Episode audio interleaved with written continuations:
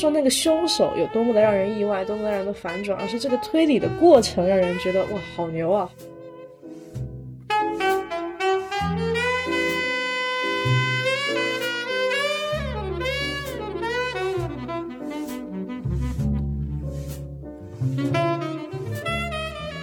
首先，它肯定不是最好的一本国推，但它确实是很符合我对国推印象的一本书。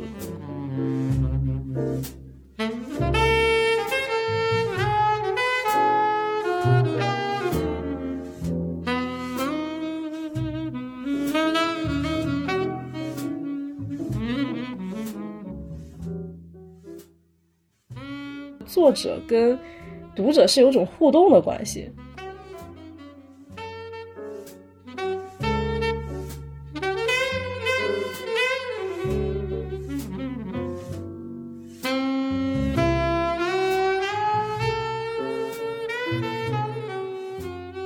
其实外国人是写不出中国的推理小说。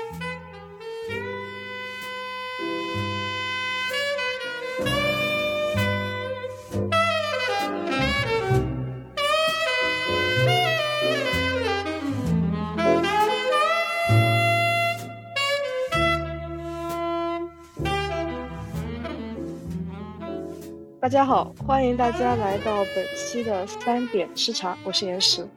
大家好，我是苏玉。啊，大家好，我是 S Y。本期我们回到了推理系列，之前讲过几期推理的题材，比如说像平庸的罪了那一期，然后我们讲了阿加莎·克里斯蒂的《灰马酒店》和他的其他的一些小说，然后也引申到了一些现实题材。然后像我们之前通过善的脆弱性。来分析了一下之前阿婆的另一本书，就是特别经典的《暴风雪山庄模式》无人生还。然后我就发现我们讲了很多期的一些推理小说的内容，但是从来没有一期讲过国推。作为一个 中国人，我觉得虽然国推它的发展远没有像日推或者是像西方就有那么多的积淀吧，但是确实觉得需要有一期来。向听众宣传，就是我们的国推也是非常的好的，我们的国推也是有好的作品的。它虽然发展的可能没有那么的成熟，但它的内容依然非常的精彩。所以本次我们就选题就定在了国推上面。我是一个经典的拥护本格的读者，我觉得推理小说虽然现在发展出了很多种门类啊，像之前我们讲那个。社会派推理，我们讲过社会派推理吗？我想一想，社会派推理是什么？你看过《绝交》吗？我最近在看，重新看《绝交》文字版。只听说过《绝交》。那我这边挖一个坑吧，我们下期讲《绝教》，有机会如果还讲推理系列的话，那个写的挺好的。之前看的是影视剧，看了下小说，哇，那小说就它的书写方式就很有代入感，整体我觉得看下来，它的那种。冲击力其实不会比影视剧差，真的很厉害。那个小说的书写方式很厉害。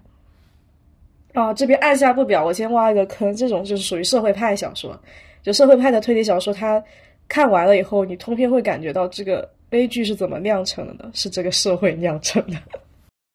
但但是那，他这样这样的推理，就是推推到最后会发现没有一个有有有，很精彩，很精彩。我我是想说，就是没有一个很直接的杀人凶手。有，有，他就是推，他就是推理，或许真相并不是如此，但他是怎么促成这样的呢？然后你就会发现他的杀人动机是什么样的，然后他为什么去这么做？你会去了解他的一生。看完以后你会很唏嘘，就是我记得当时是谁说的？是罗翔老师说的一句话嘛？就是他说，如果设身处地的说你是杨子的话。你很难说我会过得比他好，就是你会有那种感慨。社会派其实很容易影视化，也是因为这个原因。因为它首先这个剧情反转很厉害，因为它毕竟是推理小说。这就是为什么我的主我今天的题目说推理小说它必须得有推理呀。就是你没有推理，你怎么好意思叫自己推理小说？你不能说我写社会派，哎，那我就没有推理了。它就单纯的是一个犯罪题材，那就只是犯罪案件。就像中国，它其实也有很多这样的，比如说，我个人感觉像《狂飙》这样的题材，它应该是属于犯罪类题材。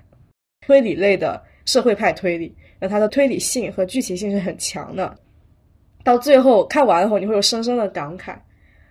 就这促成这一切背后的一个底层逻辑是，这个社会它就是这样的，所以它就容易影视化。这次为什么讲黑药馆事件？黑药馆事件，我个人感觉它绝对不是国推里面写的最好的一本，然后也绝对不是最经典的一本。首先是因为我觉得这本书如果作为一个没有看推理小说的，首先它可能是没有一些看推理小说经验的读者来说是比较好入门的，因为它很流畅。很不容易，一部分写推理小说的作者，文学功底是真的不行。就有些国推，它的语言上面你会感觉是靠对话推动的。其实这一点很受日推的影响。日本推理小说有很多人就是这样，就疯狂的对话，然后他靠对话推动情节的时候，你会觉得像流水账，然后很难读，就是很枯燥。这也是推理小说为什么。如果你随便拿一本入门，就很难看下去的感觉。就是你如果运气不好找到了一本这样的小说，你会觉得哦，这个人到底在写些什么？他除了里面的推理，整本书的质量就显得很低，会有这种感觉。但石森老师这本小说并不是这样的，剧情的推进你不会觉得枯燥，就很顺利。我是一口气读完的，所以我在这边觉得这本书适合入门，也是有这么个原因。如果你是只是做国推的入门啊，然后第二点就是因为。石胜老师他自己个人的一个身份，他开了一家书店，叫明云馆。明云馆的前身是孤岛书店，哦，后来倒闭了。唉，开书店倒闭实在太正常了。然后后来他又在小众的就很容易倒。嗯，你别说小众，我觉得大众都很难活下来。虽然倒是大大众都是靠卖咖啡活下来。嗯，对啊。然后这边。安利，如果在上海的朋友可以去明云馆看一下。你还记得我之前给你发过一个截图吗？就是明云馆的海报，在那个上海的哪站地铁站上面写什么前方几百米就是明明云馆嘛？那一千多少米？一千来米或几百米就是明云馆。其实离地铁站没有特别远，而且是在上海，因为我确实没有去过两个城市。然后整个那个书店全部都是卖推理小说的。特别绝，人家就是卖推理，他他真的就别的一点都不卖啊，真的别的就不卖，狠狠，他把推理做到了极致，我觉得其实是可以的。他现在还开网店，然后这边按下不表，明云馆这个篇章就到这这一部分。然后为什么我又说那个黑药馆事件，也是因为我们上次去书展，我不知道你有没有注意到，就是新星出版社他把黑药馆事件这本书放到很前面。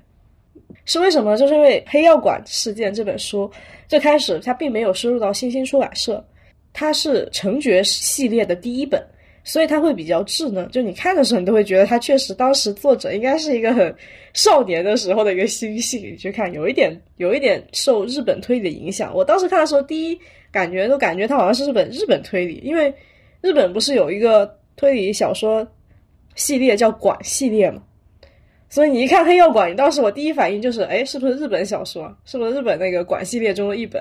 然后拿起来一看，发现，哎，不是，是中国人写的，是一本国推。然后当时他是在另一个出版社出版的，然后这次圆满了，新星出版社等于是等把他的那个版权重新重新拿回来，说我们把这个系列全部拿到新星出版，然后所以它是再版的一个状态，而且在再版的同时呢，石晨老师他并没有对这本小说进行修改。因为这是他早期的一本作品，是其实里面你能感觉到就是比较有一点中二气息的青年写下的一本书，但确实很有情怀，看的时候就觉得这个书写的挺有情怀。然后他也没做修改，因为他觉得有些当时一气呵成写的东西，你后续把它完善，它可能是个完善的作品，但它就不是当时的作品，可能气质会变掉。我觉得那本书的气质确实，如果是到他现在把那本书修改一遍，它确实会变掉，所以他一直很保留原先的一个状态。就你也能看到一个推理小说家的一个成长，如果你是一系列这样看下去的话。所以为什么我推这本书呢？就是首先它肯定不是最好的一本国推，但它确实是很符合我对国推印象的一本书，具有一定的代表性，就选定了本次的一个书籍主题就是黑药馆事件。然后回到这本书的一个最首要的特点，它就是本格推理。先，因为我我是一个孜孜不倦安利本格的人，因为我觉得推理小说的受众已经非常非常少了。首先，推理小说的受众远远低于犯罪题材的受众。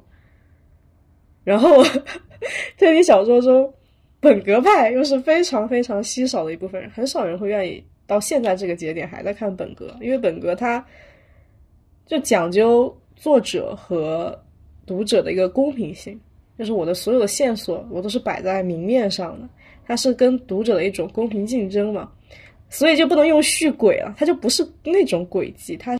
我们说推理小说，它一定会有一个轨迹，它会有一条线索的安排。但后期不是发展出了社会派，发展出了叙述性轨迹，我下面就简称叙轨。然后还有像后面的那种设定性推理，就很多题材了。本格是最不合适影视化，本格是真的很难影视化，然后导致它的受众真的非常的少。但是我觉得作为推理小说最奠基的一个板块。推理就本格中的强推理剧情和它的那种脉络线索感是最重要的，这是它所有推理小说的基底的基色。然后我们之前其实讲的那几本书也都基本上是属于本格推理，像阿婆她也是很典型的本格推理，还有我们之前说的那个三口棺材卡尔的密室之王卡尔的三口棺材，这里后面也会提到卡尔，然后后面还有像艾勒里奎因，像他们这种。当时的三大家都是做本格的，然后为什么说到国内的本格发展的不好呢？就国内好像我是没有看到那种特别纯粹的，就纯粹追求本格，一直一直追求本格的作家比较少。其实国内我觉得很多犯罪性的题材真的发展的不错。你最近有看《凡尘之下》没有？其实还拍的挺好的，我感觉像。隐秘的角落当时也非常惊艳到我，它也是靠小说改编的，《沉默真相》也是，《凡尘之下》我不知道是不是，我还没看呢，就特别经典嘛。这三部拿出来的话，如果看过的观众一定是有很深的体会啊。就这三部影视电视剧，即使是拿到就是全世界的电视或者是影视平台，都是剧本是非常过硬，而且它不只是剧本。包括它的服化道和它的拍摄非常非常的过硬，就是国内其实有很多就严肃题材拍的非常的好，然后再往非严肃里面讲两部，像《法医齐名》啊，然后《狂飙》啊、《开端》啊这一类，其实已经不算很严肃的题材了，就比较商业化，但这类的东西也是能拍出很不错。《法医秦明》它也是小说改编的，《开端》好像也是吧，《开端》是不是？但狂飙不是，狂飙是先有了剧，再有了小说，是这样。国内的犯罪题材是真的发展的不错，个人感觉，就跟推理比的话，人家都已经跑到很前面了。所以说明什么？说明国内它是有很好的社会性质的那种背景的题材在，就所以很适合社会派推理。如果按推理的角度来讲的话，就是国人是很对那种社会派是很接受的，就它能够反映一些社会现象。反映一些，就是像官场的阴暗面也好，或人性的阴暗面也好，其实社会的阴暗面也好，这一块的发展或是大众的接受度是非常高的。那么，推理小说和上述题材最大的区别是什么呢？推理小说，我觉得最重要的就是要有推理。这句话可能会觉得好像在喊口号，但并不是这样的。像。奎因他的小说当时给我的一个很直观的感受就是，推理本身的魅力，就他不是最后一下，他不是不是说那个凶手有多么的让人意外，多么的让人的反转，而是这个推理的过程让人觉得哇，好牛啊，好意外，他是怎么能够想到这样？就这个推理的过程是很重要，这就是推理小说跟犯罪类题材或者跟官场类小说它最大的区别点在哪里？就是在这个位置。很多的犯罪题材是，不管是警官也好，还是法医也好，他是通过找线索，然后去锁定凶手。他的感觉是我去找一个凶手。但推理小说它有意思的点就在于，它得构构建一个地，然后那个逻辑是怎么推导到这一步的，是很重要的。所以这是它一个比较不一样的点。这就是为什么我个人感觉很喜欢推理小说，就是我觉得那个东西它。跟普通的影视的或者普通的文学题材不一样的点在于，那个作者跟读者是有种互动的关系，哪怕他是第三人称写的，他也是在互动，就是我跟作者是同步竞争的，就是一种智力游戏，可以简单粗暴这么理解。我我跟作者是有这种交互程度在的，他设计了一个谜题，然后我去解这个谜，会有这种感觉。所以很多的续鬼看完会很生气，这是为什么我本次没有推荐续鬼，还是希望从本格派这边去推荐。就是第一次看续鬼，你一定会很生气，你会觉得我被作者耍了。为什么呢？因为叙述性轨迹它的。本质就是通过叙述的方式给读者产生一种错觉，通过叙述的顺序或者是角度，然后让你以为案件是另一个样子，其实不是。所以说白了，它就是一种文字欺骗游戏，它就是在骗你，很很直白的告诉你，它就是在骗你。我跟他不是同频竞争的，我人家就是跟你像愚人节一样有那种感觉。但是好的续鬼并不会这样，就是特别好的续鬼，就是你知道被他耍了，他甚至会在一开始就告诉你我就是用了续鬼，但是你依然会被他骗的，因为一般续鬼他是不会告诉你我用了续鬼，那你读者就会提高警惕嘛，他就会去自我的在脑海中去调整你的叙述的方式的那个顺序啊等等，他会去有意识，因为续鬼无非就是场景、时间、人物。然后可能比如说他是个瞎子，然后有这么一个设定线，然后他可能会通过时间顺序啊或怎么样，你会有那个警惕感。那有些人他一上来就告诉你我就是续鬼，你慢慢猜吧，然后到最后你还是会被他耍，然后你觉得这个时候就不得不佩服作者。对，然后就为什么我觉得它不一样？还有就大部分的那些其他类型的题材你不会带入，因为没必要，我就是看一个故事。像犯罪题材也是，你你像我刚才跟你聊那个题外话嘛。去聊那个那个女生的爱情故事，然后最后很不幸被杀了。就你不会去带入到里面，你只是在听一个犯罪故事。你所以推理的受众虽然很小，但为什么会出现推理迷？如果一个类型的小说它存在了很多非常精准的受众的话，一定是它背后有一套这个受众非常喜爱的逻辑在里面，一个非常能够值得推敲的点在里面。所以，我我在我在这里稍微偏一个题。我听你这么讲过来，感觉推理小说和和和解谜游戏有一种就是异曲同工之妙。对，是的，感觉有一种怎么说呢？就是很多人想，哎，我这里就偏题偏的稍微有点远了。就是说，很多人在做做游戏的时候，老老是想说把文字类的游戏做的要要有那个交互性，不然就是你只有点点点。就就只有点点屏幕，点点点。就比如说像你玩过，可能玩过一些什么啊恋恋爱小游戏啊什么这种的。我玩过推理小游戏，它也是点点点。对对对，就是就就是举些有有的游戏的例子，它就是点点点。但是说实话，这个这这个写的好的推理小说的话，你都没有点点点的这个过程，只有翻翻页的过程。但但是它还是会给你一种这种你和你和这个。这这这个事件的内部，或者说跟整个剧情在交互的这样一种体验，我觉得这个东西还是蛮值得研究的。确实，我不知道你有没有玩过那种日本向的推理游戏，最经典的应该就是《逆转裁判》。是他说，我只记得《逆转裁判》，《逆转裁判》玩过。我还我还玩过，就是那种特别二次元的啊！我我不是那种，我我的二次元不是说他的那个小姐姐很二次元，不是，就是就是他那个形式比较二次元，他他就是一种画风嘛，就是那种画风二次元。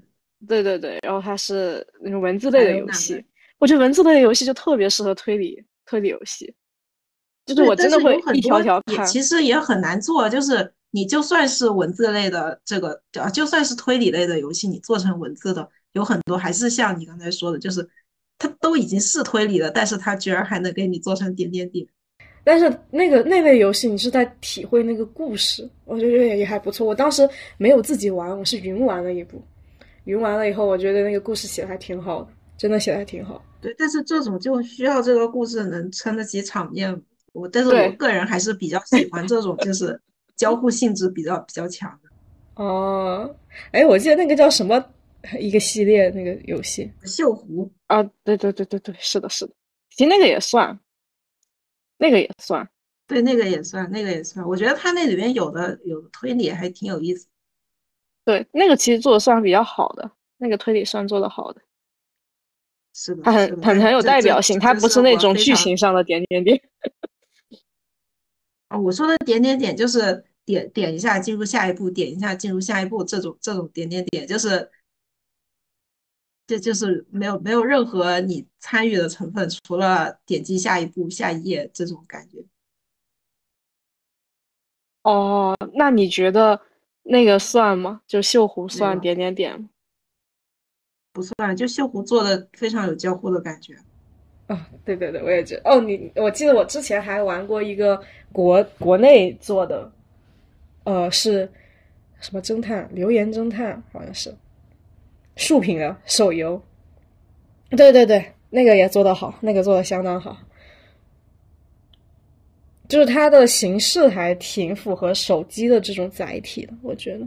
对对，所以那那个那个也不错，但是那个好像是后面多的要给钱还是怎么的来的？不是它二，它呃不是，它好像是每每次限制你的那个体力，就是你在那个文字中去寻找线索，它是有体力的。啊，我知然后如果道这个，对这个嗯我知道，我是记得后面好像是他要解锁更多的剧情，好像在哪里就要就要花钱了。啊，是它是有第二部吧？好像第二部我还没玩因为当时说是说要出第二部，我一直没有看到，后来我就把这个事情忘记了。然后还有就是好像是 DLC 嘛，我不知道后面有没有出 DLC，我玩的比较早，后面就没有去关注。还有个声音的，嗯那个也挺很挺厉害的腾讯的那个吗？你说的哦，可能是疑案追声，哦，对对对，是的，是的，没错。对，腾讯的，腾讯的。还挺厉害的。其实我觉得这类的这类的游戏，其实它有很多不同的玩法，不一定是那种纯剧情向的。剧情向其实对就是整体的剧情的那个把控能力要非常的强，才能出好的东西。你要剧情写的不好，就是一坨屎。是的，但但是说实话，你就光做交互的这些内容也不好做。啊，就是，嗯、就是刚刚说推理的话，就是，就是如果是游戏的话，我还是可以理解的，就是，你要去在这里面去，在他的在他的安排好的东西里面去寻找线索，然后得出结论之类的，我觉得这是一个就比较顺畅的一个过程啊。但是你要说推理小说里面的推理的话，就感觉好像怪怪的。它再怎么着，它也是一个小说，哦，作者他肯定是很流畅的把这个东西写下来。我只是作为读者的话，只是去读下来。那他这个推理是跟着作者推理，还是说你自己单独出来，你自己去想？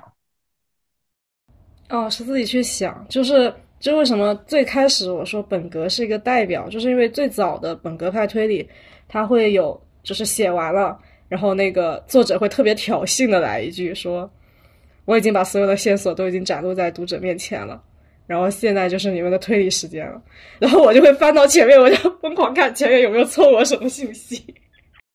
哦，那那还那还好，那你没有什么冲突了。我是觉得，如果你作为一个读小说，你要是有一个连贯性的话，我一上午读完一本小说，嗯，就好像就全部是全部是展现在你面前的，它不像是你自己去在想的。你这样说的话，这个推理小说可能就真的像是游戏了。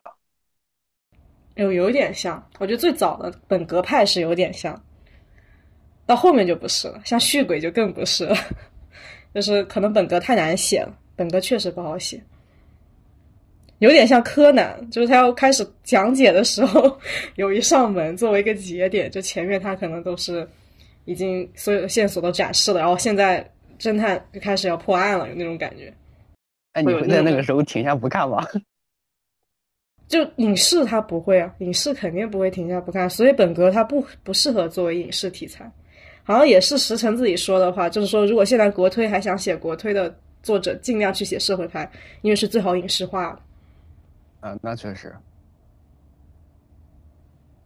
就比如说他写这个黑药馆的时候，他的第一个一上来就先画了一个建筑的平面图，然后第二部分就是把那个叫什么写了一个童话故事，然后那个童话故事就是跟他的就所有的后面的案子的线索其实都在里面。其实一般就是看过有一定看过推理小说经验的读者，他一看到那个童话故事，他不会觉得奇怪。就一般来说，就有点像民谣类的那种，像最早阿婆她也会有这样。像《无人生还》里面会有个童话，只不过他把它前置了，然后他放前面，我觉得特别方便去找，我就不需要去文中。去再去找那个童谣在哪里，那个故事在哪里，然后再会给你一个人物表，就是每个人物大概是多少岁、什么时候的，然后给你，然后后面他才开始正常的去写这本小说，就特别特别明显。就如果你想翻的话，你就可以直接翻到第一页就去看，你去对就好了。那那确实，那那感觉会影响一下，会影响那个阅读的阅读的感觉。我我感感觉可能是这样。会的，会的。就一上来，如果看到一部很莫名其妙的童话故事的话，我看到当时，因为我是在线上看，在微信读书上看，它会有实时评论。就如果你想看到评论的话，然后它上面就有人说，就觉得莫名其妙，为什么一上来把童话故事改编的这么面目全非，而且改的也很不好。就那个童话故事读完以后，内心非常难受。然后，但是其实读的时候，大概也会知道，这个童话应该就是对应着后面的那个杀人案。电子版读物的话，你很轻松的就可以在目录里面放个书签，你就翻回去了。但是如果是实体书的话，需要往前翻。如果它那个故事非常重要，是直接跟故事一一对应的话，你去文中去找那个故事就非常的费劲，还不如这样，我觉得挺好的。作为它的一个排版来说的话，那反正都已经回到黑药馆，就接着往黑药馆上面讲。这个刚才我也提到，它其实是就建筑推理小说，但是我觉得它。对建筑的运用非常的薄弱，看完了以后，它的那个轨迹的设计跟建筑的运用其实关系没有特别大，是有的，但是它并没有用到那种很很玄妙的东西。然后那个建筑的平面图吧，就作为一个建筑的人来说，我觉得也非常的不符合常理。不过还挺好玩的，我当时确实是先看到的那个平面图，我觉得激起了一点兴趣，就是为什么那个房子会那么建？我觉得它里面一定有文章。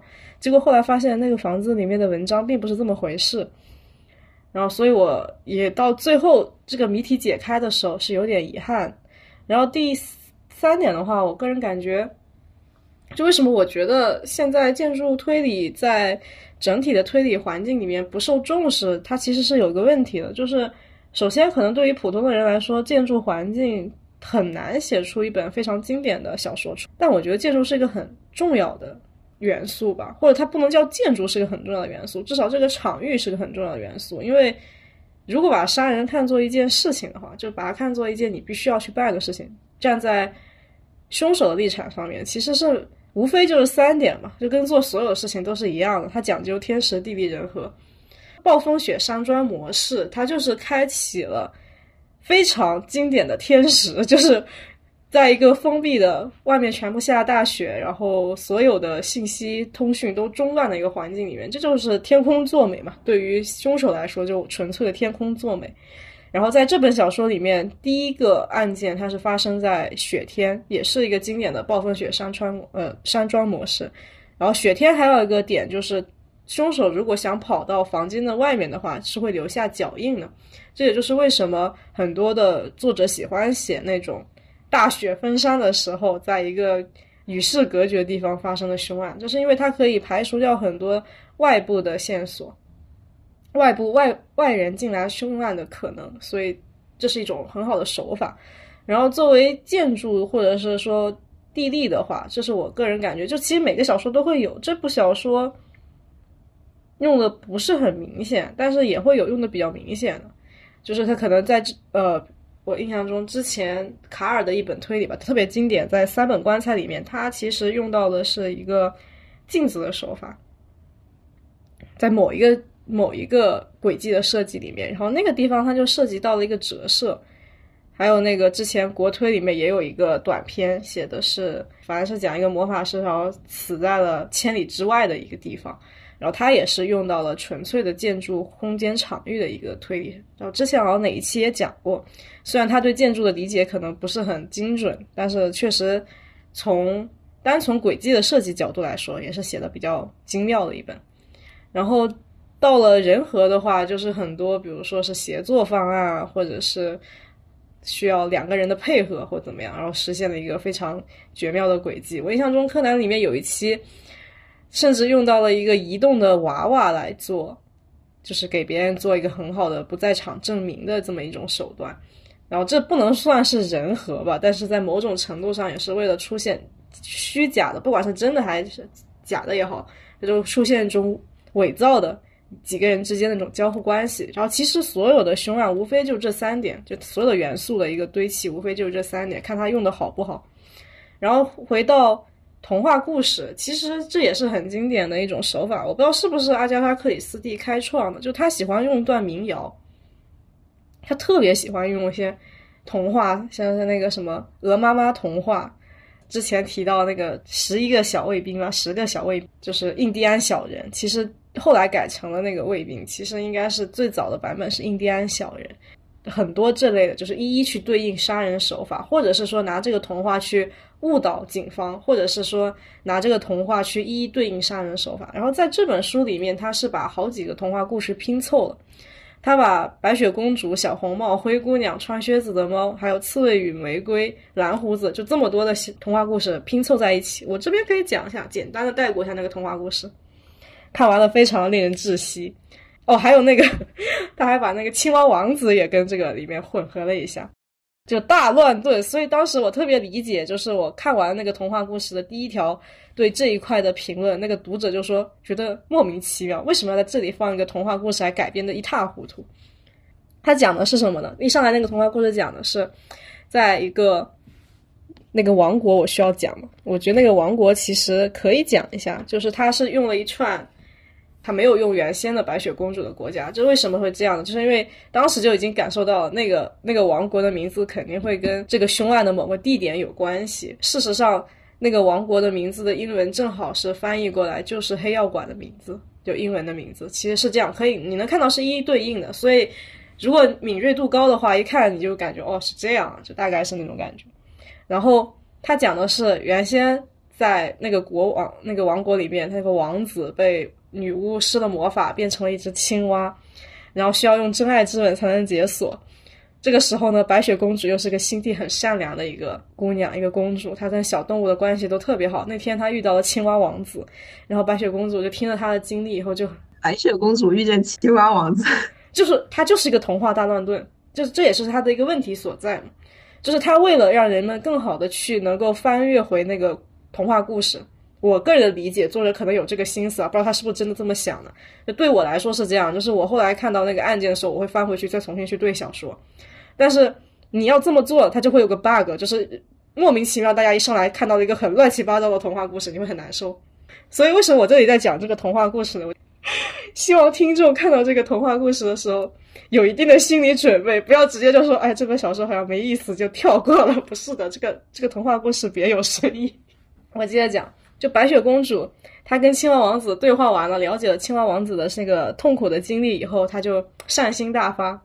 我我这个形容词用的，她就觉得很心疼吧。然后她就问那个青蛙王子，我要怎么才能解除你的诅咒？然后他说，你只要一个亲吻就可以了。然后白雪公主就亲了青蛙王子，青蛙王子的诅咒就结束了。然后这个时候呢，蓝胡子为代表的，就那个邪恶方。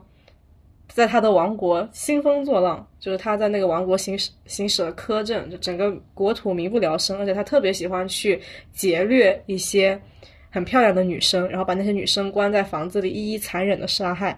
然后那个时候，他就蓝胡子听说了白雪公主的美貌，就把白雪公主给掳走了。青蛙王子听说了这么件事情，他要去挑战蓝胡子，然后那个时候他的属下就跟青蛙王子说：“你不要去挑战蓝胡子了，蓝胡子做。”为代表的黑魔法特别的厉害，你去了会死的。然后那个时候，青蛙王子全国上下并没有一个人愿意跟他同行，然后他就只能自己踏上旅程。这个时候呢，他先去了去了一个王国，他就问那个王国里人：“你们这边最勇敢的人是谁？”然后他就说是那个刺猬，然后他就找到那只刺猬。结果那个刺猬特别的小，还在地洞里面。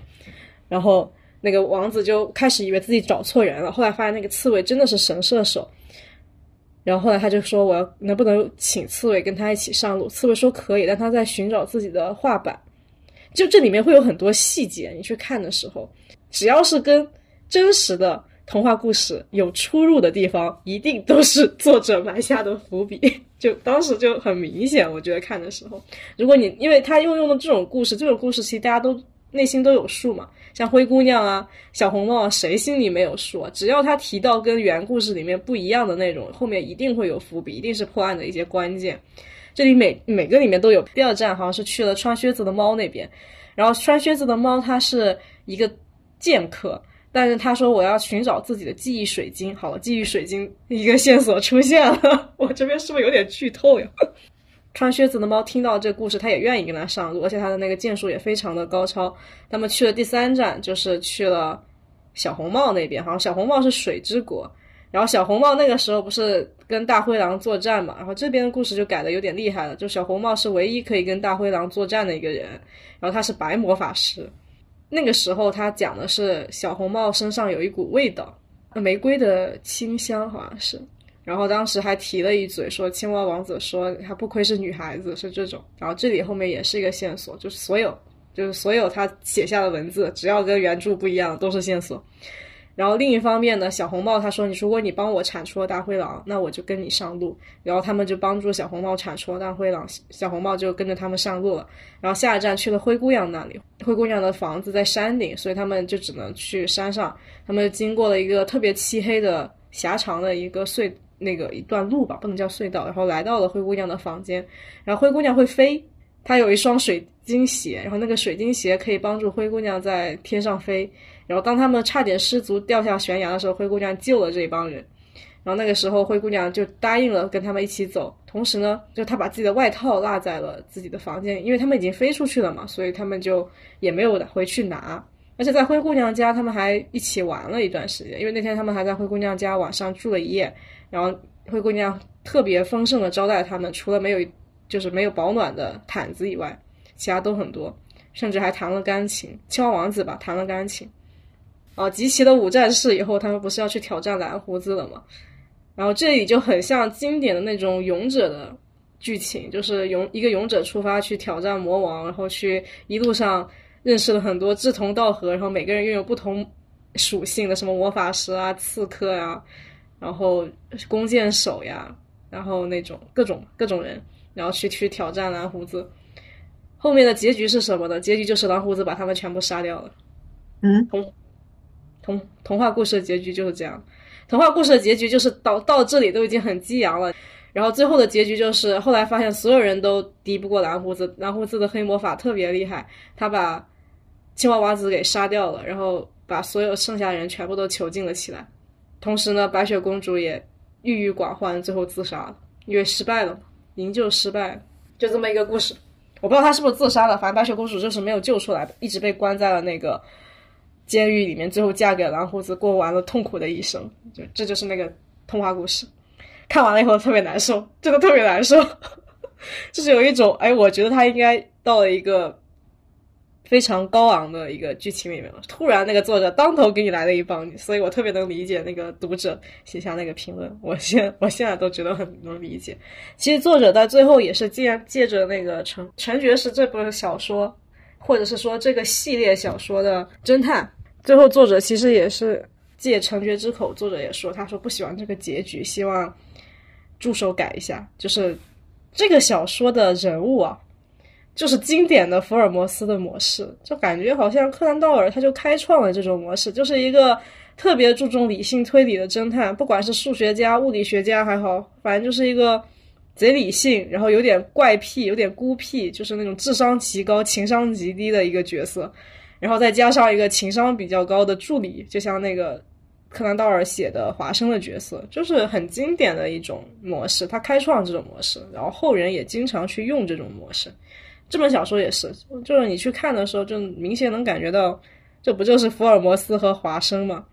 无非就是柯南道尔的福尔摩斯和华生塑造的特别好，让人特别讨喜。然后这本书第一本出来的时候，我觉得对于人物塑造的能力上明显是有欠缺的，所以你不会觉得那个华生或者是福尔摩斯，这里已经不能这么叫了，有点不习惯。成觉和韩静嘛，你不会觉得这两个人物在设定上有多么的讨喜。但不管怎么样吧，作者也是借着成觉之口说了，就是觉得他不喜欢这个。童话故事的结局，希望那个韩静能够帮他改一下。韩静就是那个助手，就是那个写小说的那个角色，很经典嘛。就是柯南道尔写的福尔摩斯也是福尔摩斯去破案，然后以华生的名义把它写下来，是这样。然后回到人物表，其实我觉得这个人物表他列的也蛮清晰的，这是为什么我也蛮喜欢推理小说能出一个人物表。很大程度上是因为推理小说的人物出场都是一股脑子全部出来了。就比如说像这本书里面，它是有两起案件，我这边可以简单的概括一下这本小说的一个概述吧。小说写了两个杀人案，第一个杀人案在二十年前，上海的富商古永辉在自己的豪宅内举行了宴会，但是到场的五位社会名流分别为。女明星骆小玲、电影导演何源、文学家教授周伟成，然后还有作家齐力和医生刘国全，都在他的那个黑药馆里面全部惨死。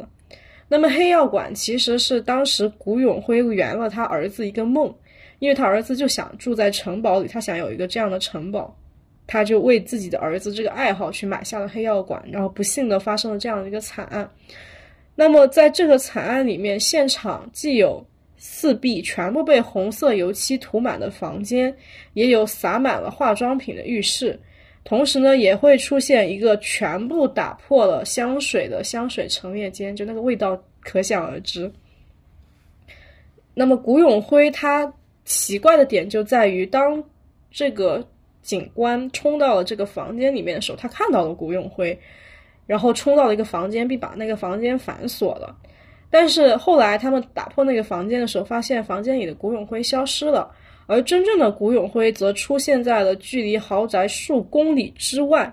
就他们找到古永辉的时候，当时的古永辉披头散发，衣冠不整，精神已经完全失常了，他没有办法说清楚这个案件。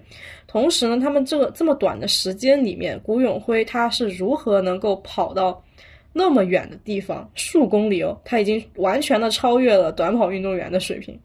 同时，整个雪地里面没有找到什么脚印，而且因为当时是暴风雪山庄嘛，特别经典，它就是在暴雪的环境下面。当时那个古堡失联了，与外界断联了。然后这个时候，古永辉的，就是他的那个肌腱，他的那个筋。已经受到了严重损伤，就他连正常的走路都费劲，他不知道是怎么跑到那么远的地方的，就简直就像一场魔术。这里把他塑造的很像一场魔术，但当时的警方完全无法破破这个案件。然而媒体已经把这个案件就是公布的风风火火，所以他迫于各界舆论的压力，只能以谋杀的罪名逮捕了古永辉，草草的了结了此案。那么二十年以后，古永辉的。儿子，也就是他的独子古阳，他希望为自己的父亲翻案，因为他一生都坚信他的父亲没有犯下这样的罪行。他们父母子的感情也还挺不错的。然后这个时候，古阳从国外留学回来，他正好是这个推理小说家，什么推理小说家？正好是这个侦探，在在在文中是侦探，不好意思啊，在文中他正好是这个侦探陈觉的，就当时在国外留学唯一的好友。所以他邀请了这个侦探的同时，顺便也带上这个助手，就助手角色韩静。然后他同时也邀请了若干的很有头有脸的专家，比如说像物理学家、数学家、犯罪心理学，数学家就是那个称角，犯罪心理学家，还有魔法师，世界知名魔法师。他邀请的这些人，共同的重新聚集到了黑药馆。他还保留了黑药馆当时案发的一个装修，希望这一些在各个领域非常有能力的人能够去破解当年这场连环杀人案的真相。然后，这个童话故事是怎么来的呢？这个童话故事就是谷永辉他在精神病院自杀前写下的一部非常诡异的童话故事。然后在最开始就是简介里面，作者就说了，就说。这个童话故事里面暗藏着与本案直接相关的凶案的关键线索，但是一般人是不会看前提的，不会看前言的，至少我不会啊。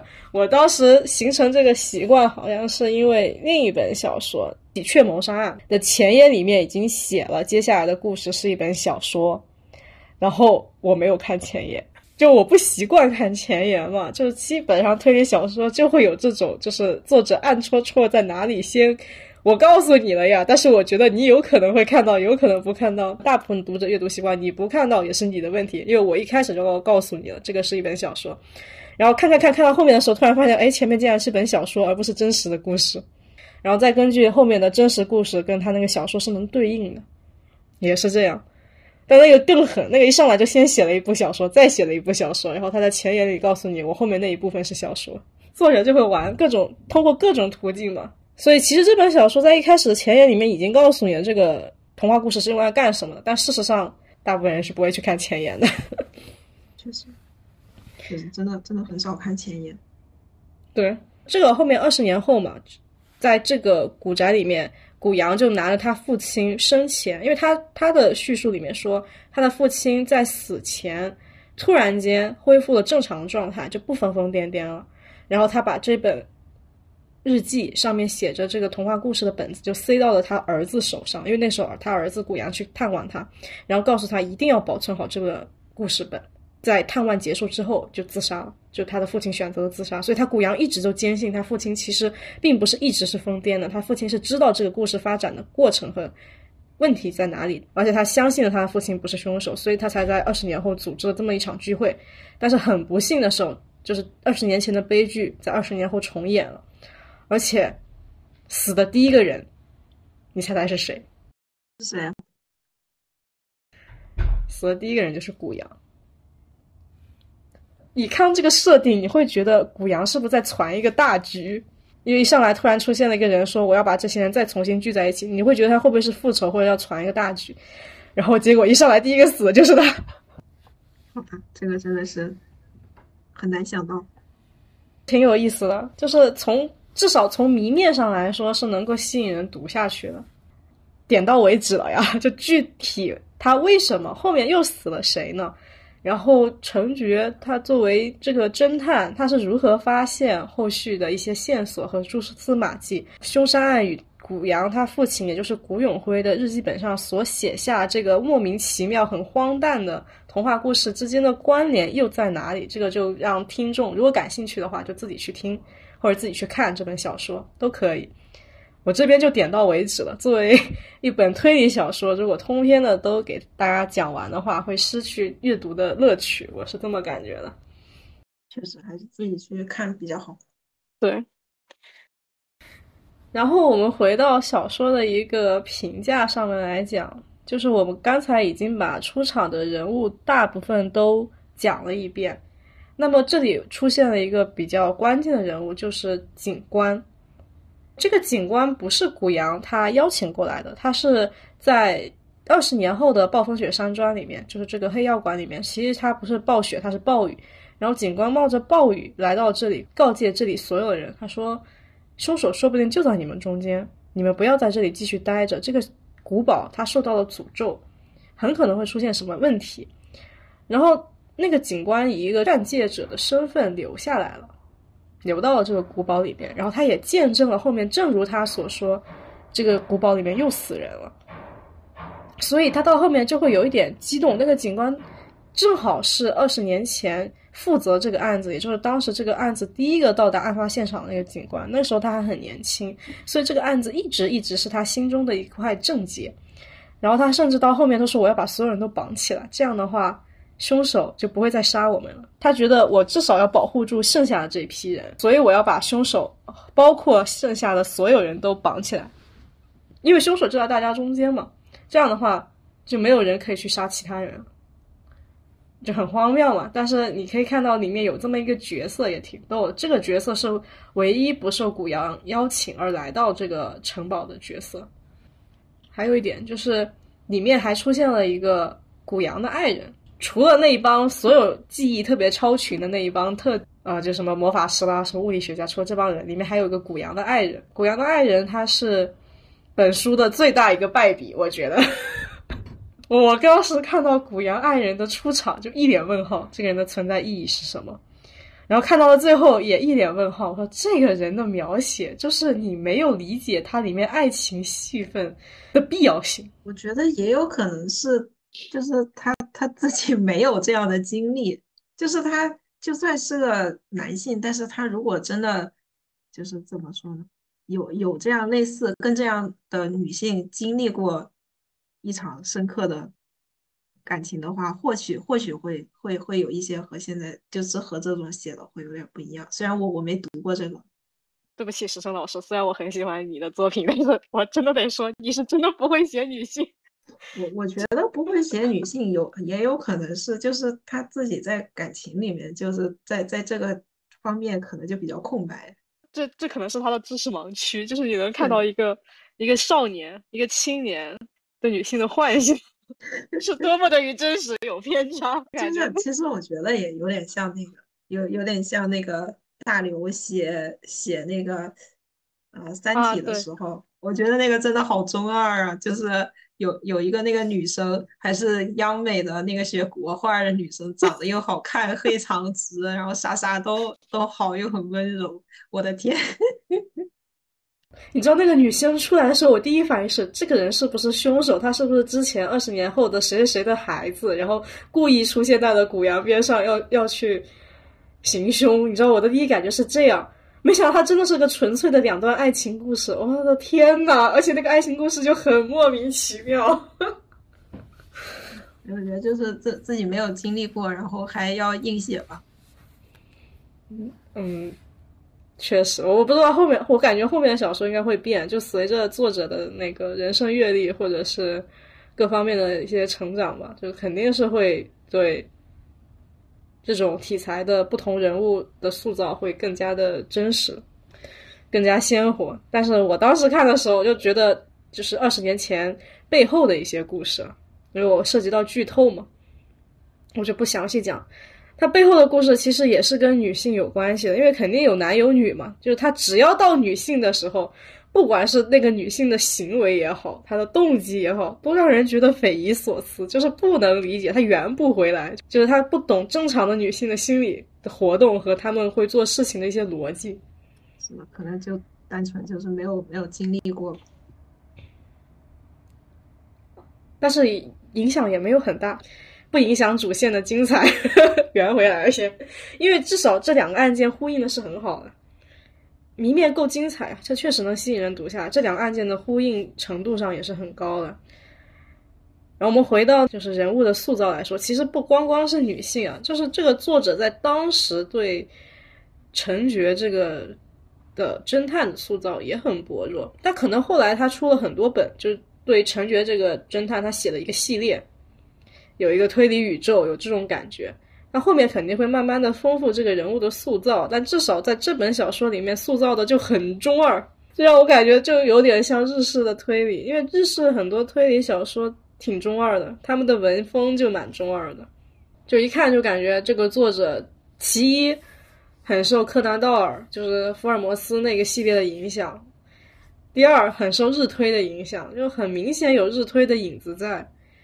然后第三点，我觉得他是蛮受卡尔的影响，因为它里面，因为它里面他提到了二十年后的凶杀案里面就出现了这样的凶案的时候，然后这个助手就把推理小说《卡尔的密室讲义》拿出来了，分析这个密室杀人它里面的可能性，就是拿了卡尔的密室讲义来讲，说因为密室讲义我也看过，然后你就会觉得，哎，这个人一定是推理迷，因为不是推理迷不会这么写，就是很经典的那种。像以前一帮喜欢看推理，虽然我边上没有喜欢看推理，但是至少互联网那个时候还是天涯吧。就你能看到网上有些喜欢推理小说的人，他们会讨论，会逐点，就是有那种很像推理迷之间的一种讨论状态在。你一看就觉得这个作者他就是自己喜欢推理，他才会去干这件事情，所以他很受卡尔的影响嘛。然后同时，我觉得他也是蛮受。奎因的影响，我个人感觉，因为他很多，他在这本书里面无数次的去强调，如果犯案现场上面有一些不符合逻辑的感觉很奇怪的东西，一定是作者有原因留下的，就哪怕他你觉得他不奇怪，但是他出现在这里也是有原因的，因为凶手他不会在凶案现场去做没任何没有意义的事情，但凡这件事情没有意义，他会第一时间离开现场，他不会去留下这些东西。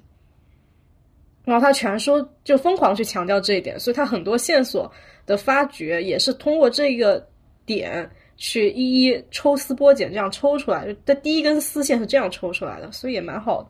就你能感觉到他是对推理有执念的一个人。就所以这本小说为什么我拿出来当国推的第一本去讲呢？就是因为我个人感觉它太有代表性了。它就是当时就国推，其实到现在也很明显，又是一批。推理小小说的一些忠实的爱好者，他们自己转型成为了推理作家。然后你能看到里面有很多受到国际推理文学影响的影子，然后也能看到那种激情在。你能看到那个年纪写这本小说是很正常的，一看就是属于那种比较早期的作品，满腔热情，对推理这件事情拥有满腔热情，所以挺好，很很具有代表性。它不完美，但它很符合现在国推的一个境况。然后回到最后这个主题吧，就是为什么我说推理小说它一定得有推理，推理一定是那个小说的底色。就感觉国内有种风气，就是感觉推理小说它本来就不是什么严肃文学，有些作者他写写写，他就不去写推理，他去写社会了，就想想写想着写的更加严肃啊，或者怎么样。其实我觉得推理它的本质，就像刚才 S Y 讲的，它就是一场游戏，就是一场。作者和读者之间的一场游戏，它可以不这么深奥。就像这本小说，它可以不这么深奥。就像它有很多的 bug，但是我都能忍，因为它的那个推理没有问题，作者逻辑很畅通，他确实埋了那个线，然后他确实把那个线串上了。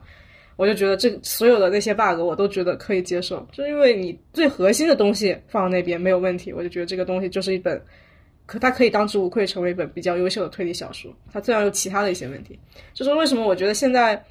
很多国内的国推希望把小说写的特别大，很深奥，还有很反映社会问题。就像之前其实有本很经典的，就是一三六七，那本应该是国推里面非常非常优秀的一本，我还没看，我是被安利了，有机会去讲嘛。那本其实蛮荡气回肠的，就能把当时香港的一些背景、社会背景反映的很好，而且它采用了。四个篇章嘛，他是采用了一个倒叙，一上来就把那个警官写死了，他的人生最后一案。然后你你你去看的时候，他就越越写就越写他年轻时候发生的事情，你会很感慨，因为你知道了结局。所以最后嘛，我们肯定回到国推这个题材。还是希望它越来越好吧，因为我看完的时候，我也是很流畅看。就为什么看国推呢？很重要的一点就是看国外的推理小说，人物太多记不住，名字又老长了，一上来就死了那么多人。一上来，比如说他这本书二十年前一下来就死了四死了五个人吧，然后有一个疯了，然后你就分不清，傻傻分不清谁是谁。好歹是中文名，中文名你还能分清谁是谁，这是很重要的一个点。我觉得看国推。让我最深刻的体会就是，我总算分清了人物，在初期的时候。然后还有一点就是流畅，有一些翻译确实翻译的不大好。比如说，我觉得三口棺材的翻译到现在看，我都觉得其实翻译的不是很好。而且国内很多的推理小说，它是先把国外的推理小说翻译成了日文，就是因为日本对西方的翻译特别多，在推理这一块。它甚至会出成那种系列，完了以后，中国人再把日本人翻译的国外的推理小说再重新翻译成中文，它会有这样的现象。那那这样翻译就有中间的一个，就是，就中间日日语是横在中间。啊，对 你这个形容词用的很好。就怎么说呢？我还是觉得，我还是觉得要支持国推，就是你会感觉。看国推并不是因为它不成熟，正是因为你从它背后，一方面是你方便看，你看的很流畅。你去看国推的小说，一定会比哎也不一定，对不起，我这里打点了，就是大部分来说吧，至少文化背景是一样的，然后你会感觉到比较流畅。还有一点就是，其实外国人是写不出中国的推理小说的，必然肯定的。日本人他只能写日本的推理小说，他只能写他们背景、社会背景下的这些案件。那么中国人他也。只能写出中国的推理小说。这边举个例子，《设局》就这本小说就是典型的社会派。如果脱离开中国这种官场文化的话，这个凶案就不成立。有人瞬间有激，有激发起兴趣。就他一上来就告诉你我杀人了，他就说我要决决定去杀人。然后他确实那个人后来也死了，但是他怎么杀这个人，就是他这本小说的重点。这是我觉得属于中国的推理小说。它并不是一张皮，它不是像，它不是说发生在古代、发生在明朝、发生在唐朝，它就一定是中国的推理小说。它不是那个文化的表皮，而是它那个人物关系的社会关系的这种内核。既然都已经提到了发生在古代的推理小说，这边再提一本《秦迷》，历史背景的小说。它就是讲，就是古代发生在秦朝的时候，秦始皇的一些案件，他把它用一个虚假的案件合理化，重新去解释了当时的历史故事。现代人对当年的意淫吧，我觉得，但是也是有考据的，也是有考据的。然后去重新的去解释，重新的去诠释，去编造当时的历史故事。现在我记得有本书蛮火的，好像是马伯庸写《西游记》吧。太白金星有点烦，他把西游这个事情理解成了打工，神仙的天庭也全部都是社畜。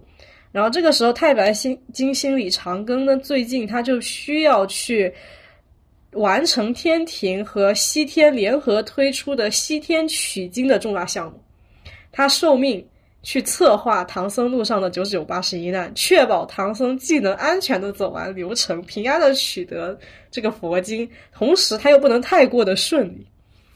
然后他就以为这一切，我不就是做一个项目策划嘛？这跟你现在工作有点像，做个策划案。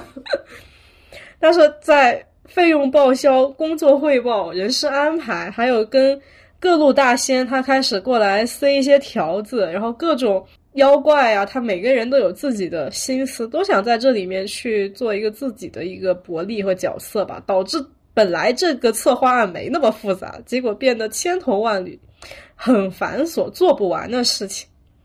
然后最后李长庚发现，本来这个事情他只要成功了，他应该是个功德圆满嘛，就是他可以升职加薪。可以这么理解，如果放到现在的话，结果后来他发现，其实他这个事情远远没有他想象中那么简单。每个人在中间都有自己的利益，导致他觉得自己成为金星的道路就显得更加的迷茫。其实马伯庸特别擅长写这类的文学，他之前不是写那个长安荔枝嘛，宋荔枝的那个案件也是这样。这类的小说其实都是既采用了中国的一些历史背景、一些历史文化的表皮。同时体现的更加多的，其实是当下的一些中国社会的人与人之间的关系，社会之间的一些默认的很讽刺的一些东西。它其实有点像讽刺讽刺小说，我觉得。那你这么说，算那个什么社会，叫什么社会派吗？社会派推理是那个推理小说中的一个分支，大部分的文学我觉得都是蛮能反映社会的东西。啊，那那那这个格局打开，确实所有的小说都可以反映。对对对，只不过有些像推理早期的推理，它根本不体现社会，它就是跟你玩逻辑游戏的。像本格很多就是逻辑游戏，只不过后来就是这个推理小说随着发展嘛，然后他希望去融入主流文学，那你想融入主流的文学体系的话，自然会去牵扯到一些更加宏大的东西。就是他得从益智游戏把把它从解谜游戏上升到文学题材，所以慢慢慢慢的就会发展出来。确实，确实，你继续。其实也讲了很多，就通过《黑药馆事件》这本书吧，然后去希望给读者们提供一种新的视角吧，推开国推的大门。就咱们也是有好的推理小说的。而且这些推理小说，只要它发展的写的足够精彩，一定会比国外的更打动你，因为它在本土生长嘛，它能反映出很多本土我们自己的一些文化底色在里面。所以我觉得一方面嘛，就是希望能看到更多的能够反映中国本土特色的一些推理小说；另一方面。能够看到更加精彩的一些推理内容，就是它毕竟是推理小说，它还是需要有推理的呀。哪怕别的东西不好，只要你的推理足够精彩，我觉得作为像我这类的读者，我依然是非常欣赏、非常赞赏的。看了推理小说，不知道算不算啊？东野圭吾吧。嗯，东野圭吾很有名。啊，《疾风回旋曲》。好，我没看过。还还有一本是真的很像轻小说那种，这个这个《疾风回旋曲》看起来非常像日剧，但是然后另外另外一本看起来非常非常像轻小说。哦，他的作品是这样的，我觉得他是一个很适合商业化的人。对对，你看起来就好像，哎，你都能想，你都能想到他的演员是谁了。对对对，我我感觉后期就是最近的东野圭吾吧，因为我其实看他的书比较少。还有他他有本很经典的是那个《嫌疑人 X 的现身》，据说写的最好的。然后后期他很多书就是一上来都是靓男美女，然后都感觉好像他的内心里面都有那个对应的演员角色一样，就特别适合影视化。他感觉他就是奔着影视化去的，有那种感觉。是。然后我看的另外一个没看完的是《绑架游戏》，这个特别像，非常像轻小说，非常像。我自己的感觉就是《疾风回旋曲》的话，就特别像从一开始到最后不断的在挖坑，不断的在挖坑，然后最后最后一个一个填，一个一个填，就就填完了。我自己读完是这种感觉。东野圭吾他就是现在很有代表性的日本的推理小说作家，很有名，应该是最火的一个。然后他是属于那种疯狂出书、狂写，总会有一本好的，有那种感觉。嗯，作品量太大。我不知道，反正我我涂起来，其实我发现我并不，我对这种并不怎么喜欢。哎呀，我也是，因为他的粉丝太多，我觉得他只是火，但他不代表他的东西一定好。尤其是他那种挖坑，就是感觉就是为了挖坑而挖坑的，就而且挖的所有的坑都是一样的大小的感觉，然后。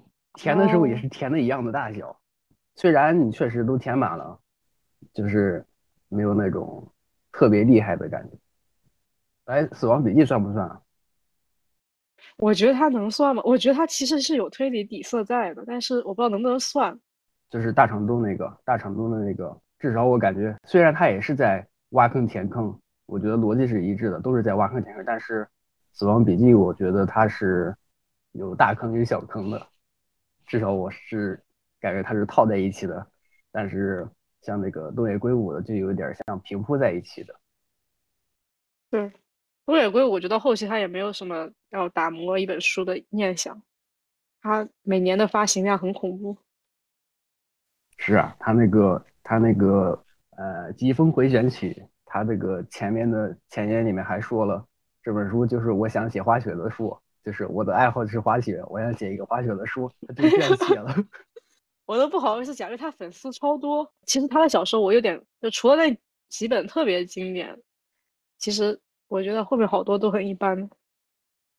啊，没啥了。我觉得我可以看看他，我可以之后看一下，有时间可以看看他前他最有名的那几本那一本吧，可能会，嗯，感官会好一些。其实更早的话，我以前还看过爱伦坡的那些，但是爱伦坡那些也不算吧，我觉得就是恐怖小说，就是恐怖小故事。其实我个人感觉入门还是阿婆的书最好入门，就是哪怕是福尔摩斯，我当时看的时候也没有那么的痴迷，可能他的影视化是比较好的，但是阿婆她的人物塑造可能会更好一点。我觉得其实按中国的文化语境去看日推也不错。像绝教真的很不错，我国推的话肯定是有，但是我我个人没看，我也不好意思推，就这样，我看的不多。而且特别搞笑的一点是我听说好像中国人会去写推理小说，日本的推理小说的历史就发展史，但好像我就没有看到中国人写中国推理小说的发展史。那还是因为太小众了。其实中国的历史蛮久的，你像以前那个什么。狄仁杰，还有那个包公吗？包拯，就其实都是啊，就当时的那个叫断案文学吗？还有红，就是说没有没有把它专门当成一个小的品类在做。对对对。啊，我就吐槽一句，我就说这种东西，你要是让国人写一写，就马上就不正确了呀，肯定是不正确了。对，也可以写点正确的。有些。有些官场文学都能发表，就你之前说的那种，比如背对背还是面对面那个电影，嗯，很早，那个太早，那个到现在应该是发表不出来了。对，那个现在肯定是不行了。对，确实，那个就主要是还比较早，本来就比较小众，确实，而且涉及到的凶案就很难讲，很容易踩雷。罪案，罪案类确实不容易，还有沉默的真相也很敢讲。但是我感觉这种就是。最后还是要回到那种说很好，基调肯定都是都是往好的说了的。哦，我知道，还有一点就是中国的小说，是不是他不能写最后那个凶手没被抓住？不知道哎。那不是故意影响什么环境吗？对啊，我印象中好像是这样。你看，所有中国发表的东西，好像到最后都得抓住凶手，你不能让那个凶手逍遥法外。逍遥法外就可以就可以出第二季了。哦，第二季只能说发现这个人被捉住了，他背后还有很多团伙。我感觉就是，实际上你最后讲的东西比较正能量的话，其实其他讲什么问题都不大。那最后结尾的基调得，对你一定要正能量，反正最后就一定要恶人有恶报，就是那种感觉。是你要那样写，就是有不良引导。也不容易吧。但是我觉得不管怎么说，还是希望他能够往好的方向。哦，其实已经比当时那个红色时期去写特务小说好多了。那个时候不是推理小说发展出来，就是红色时期，就是去除特务啊什么什么的，有好多那种类嗯型小说。嗯，我说现在还有出那种特务的类类型的小说，没有了吧？时代背景变了呀。有电视剧，但我感觉现在的谍战片好多都拍的很偶像剧化，我都觉得它不应该叫谍战片，应该叫做偶像剧偶剧。像剧。我觉得现在其实你看，不管看什么题材的，全都是偶像剧。就之前推荐那个都不是，之前推荐比如说那个《凡尘之下》嘛，最近刚播吧，那个就不是，里面没有一个流量明星。那么以上就是我们本期的全部内容了，感谢大家的收听，这里是三点吃茶，我是岩石，我是苏玉，我是 S Y，呃，我们下期不见不散，拜拜。拜拜。拜拜。